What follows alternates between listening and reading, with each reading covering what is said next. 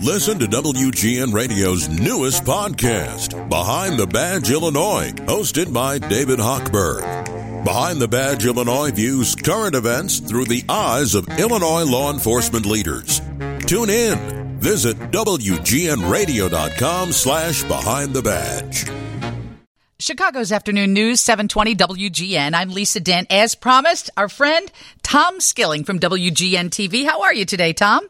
Lisa, I'm I am wonderful, and hearing your voice, I feel that much better. Uh, doing very well. How are you? I'm doing well. I'm just shocked that we're down by what 23 degrees from this time yesterday, if not more. Yeah.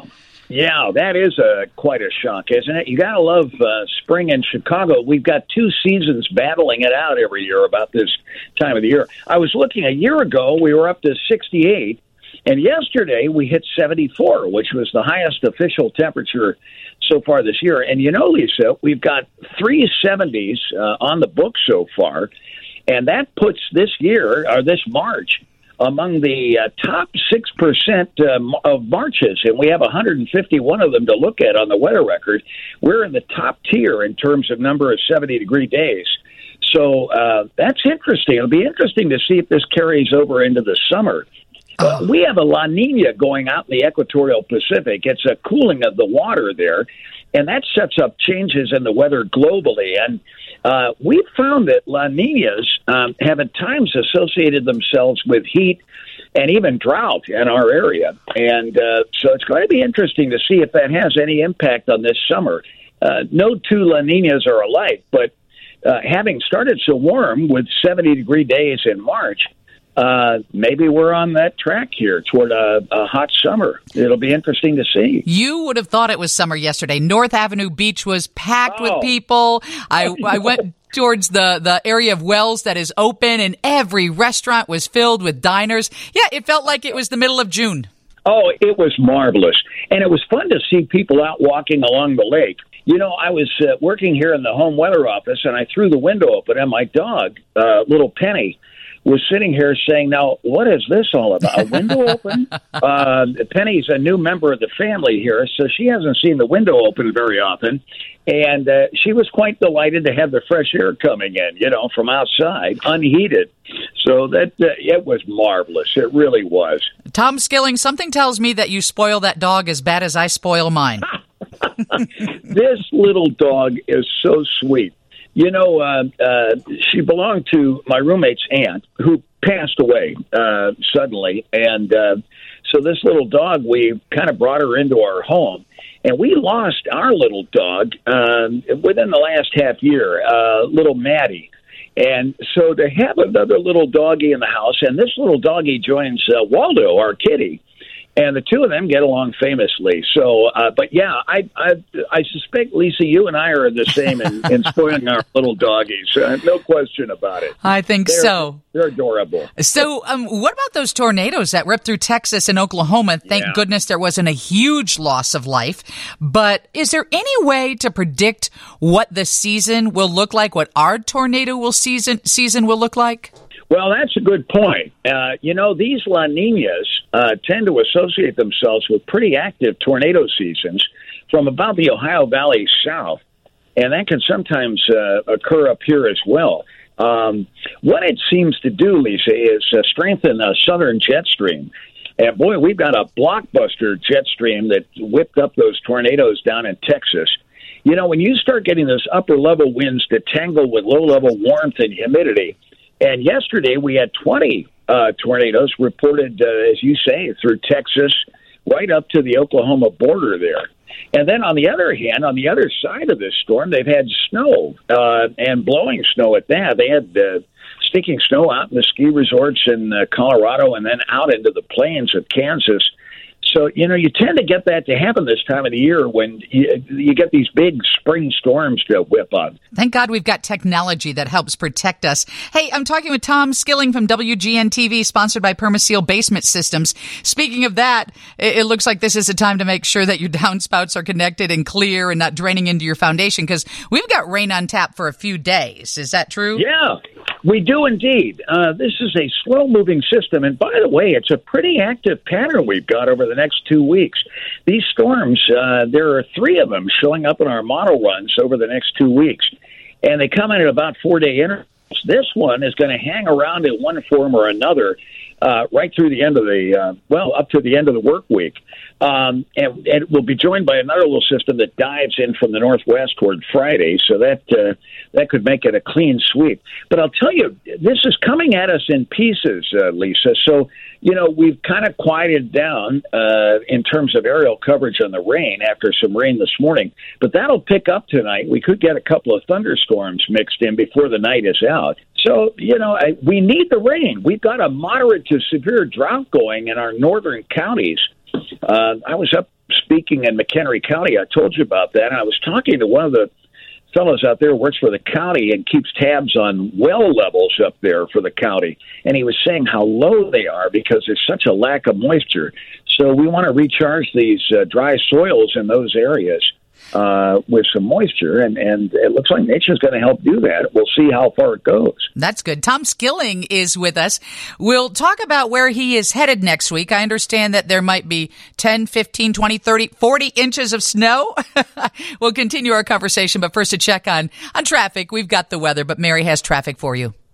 It's 720 WGN. This is Chicago's afternoon news. I'm Lisa Dent. One of my favorite people in the world, Tom Skilling, is with us today. And right back at you, Lisa. That's, you're so sweet. You're headed to, are you headed to Alaska next week? Yeah.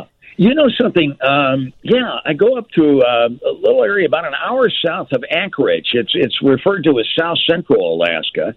Anchorage, of course, is the biggest city in Alaska. They the metro area there has about three hundred thousand people in it, and uh, boy, they have had a winter up there in terms of snow.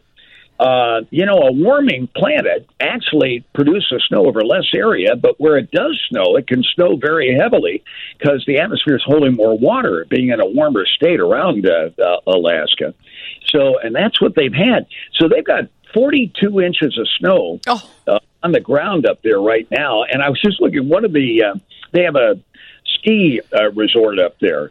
I'm not a skier, by the way, but I love watching people who are brave enough to go down the hill uh, at 90 miles an hour on a couple of sticks. You know, I, yeah. it's beyond me. But anyway, they've got 190 inches uh, on the ground up uh, about midway up the mountain there that they ski on. I've got a story that I'm going to share with you, Tom, that just came across my phone because you know you get those breaking headlines, and yeah. it's it's about Ukraine. And I thought this is is amazing because it's a, a, fellow media person. His name is Dmitry Muratov, and he was given the Nobel Peace Prize last year. And he said he is going to auction off his medal to support Ukrainian refugees. Wow. This is a person that works in the media in Russia, and he is so devastated by what he is seeing that he is standing up and saying, "You know what? Let's auction off my Nobel Peace Prize." How amazing I, is that? I I hadn't heard he was auctioning off. I'll tell you you know, I they had a, a woman on one of the uh, television programs the other night, and she is uh, based in Moscow, a journalist over there, and she said, "I'm." You know, I'm just devastated by what's going on. And she said, I'm so embarrassed by my country and what they're doing over in Ukraine. And it was really moving because, you know, to say that over there, you can get plunked in jail yeah. for 50 years. Um, it really takes some guts to stand up and say, this is horrendous what's going on. Um, well, I'll tell you, hats off to him. Isn't that amazing? That is amazing because that is the Nobel Peace Prize. I mean, that's the greatest oh. honor you could receive. And to say, look, I'm willing to give away this medal to support Ukrainian refugees. He said he saw the images of children and women and he was so touched that he just thought, what can I do to help? And this is what he has chosen to do. So wow. it, it's, it's a good story coming out of a really bad situation. Yeah, it is. I, that's really amazing. Uh, well, how about you know the Poles and what they're doing in yeah. the country? Can you imagine uh, picking up with your family? You have children to educate, roofs to put over their house, uh, mouths to feed, and yet uh, for a country to open their arms like that and welcome people in, it's it's pretty extraordinary. It, it really, really, is. It is. I mean, it, down to the point where mothers were leaving strollers at the train station. So yeah. when Ukrainian moms got off the train, they would have a mode of transportation for the child that they had been carrying for hours and hours and hours. I know. I, I, it's it's something. You know, we had hoped maybe we move beyond this, but it all goes to show there. I guess the world uh, has its tyrants, and we're watching one at work over there. So uh, it's pretty amazing. It's devastating. So, hey, I read a headline today, Tom, back to weather that said there's a greater than 99% chance that Earth will have a top 10 warmest year on record. Is is that accurate? You know, uh, it very possibly could be. Um, the last I heard, we're running about sixth warmest, and uh, but you know, this year is young, and what they're looking at uh, there, Lisa, is the fact that we've got this La Nina going, and La Ninas often can cool things off, but we've been bucking the trend on this. Uh, these ocean atmosphere linked episodes like these La Ninas and El Ninos that you hear us talk about. And the reason we talk about them is because they change jet streams not only over the ocean, but all around the world. So when they happen in the equatorial Pacific, there are consequences around the world. And, uh, you know, it really has an impact. Uh, this flooding in eastern Australia seems to be related to this La Nina. On the other hand, there are other places in the world that dry out during these things. So I'm sure that's being factored into what the global temperature is going to do. And uh, wouldn't be surprising and people in your business were shocked at the temperatures in Antarctica and the Arctic last week. Uh, Amazing. 70 degrees above normal? Absolutely, and and you know, at the same time, on the northern end of the Arctic uh, portion of our planet, up in the North Pole, they were running 50 degrees above normal in places. So you had the warmest temperatures ever recorded.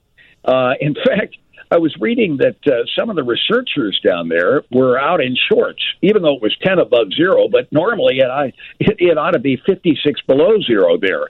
So they were celebrating with shorts uh, at, you know, at Vostok, I, one of the uh, uh, uh, research stations down there. Yeah, it's it's pretty amazing, and you know, sea ice reached its lowest level around Antarctica. Uh, so um, lots of uh, you know concerning things going on. Absolutely, and I know as part of this two week break that you're taking, you're also going to be focusing on some of that and bringing back new data yeah. and stories. So we look forward to that, Tom. Good, Lisa. Yeah, I'm heading off to NASA Goddard uh, right after getting back from Alaska, and we're going to go back to Alaska as part of our uh, our report on climate. So yeah, well, thank you, Lisa. I, will have stories to tell you, I'm sure. All right. Enjoy your vacation and, um, you know, try a little skiing out, Tom. Oh, I, Lisa, don't worry about me. If I were dumb enough to get on skis, the thing that should concern you is I'm going to kill somebody else. so I, I believe me, I'm going to stay away. I'll watch others who know what they're doing. Let's see, have fun. So, but thanks, Lisa, and it's good to talk to you. Always great to talk to you. Tom Skilling from WGN TV. Hey, Steve Bertrand has your news coming up next from the Northwestern Medicine Newsroom.